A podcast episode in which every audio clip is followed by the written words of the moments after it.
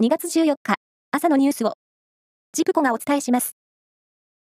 共同通信社が実施した電話による全国緊急世論調査で、同性婚を認める方が良いという回答が64%に上り、認めない方が良いの24.9%を大きく上回りました。岸田総理大臣が国会で同性婚の導入に関し、社会が変わってしまうと答弁したことについては、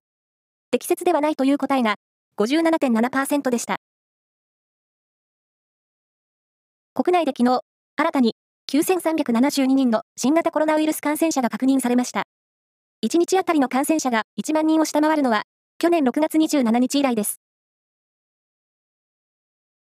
卒業式でのマスクの着用のあり方について、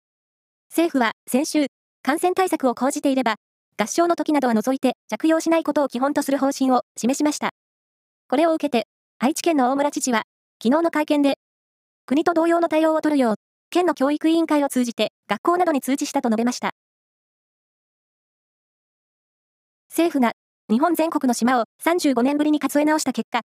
その数がこれまで公表されてきた6852から14,125に倍増する見通しであることが分かりました。これは地図の電子化に伴って調査精度が大幅に向上し、正確に数を把握できたためで、来月にも公表する方針です。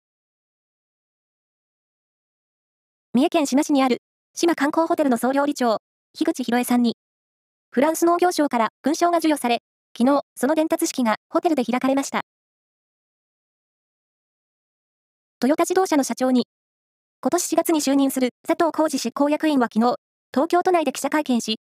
2026年を目標時期として、次世代 EV の開発を進める考えを示しました。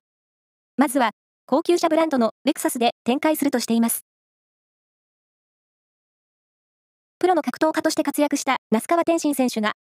今年4月8日に東京でプロボクシングのデビュー戦に臨むことになりました。那須川選手の試合は、スーパーバンタム級6回戦となり、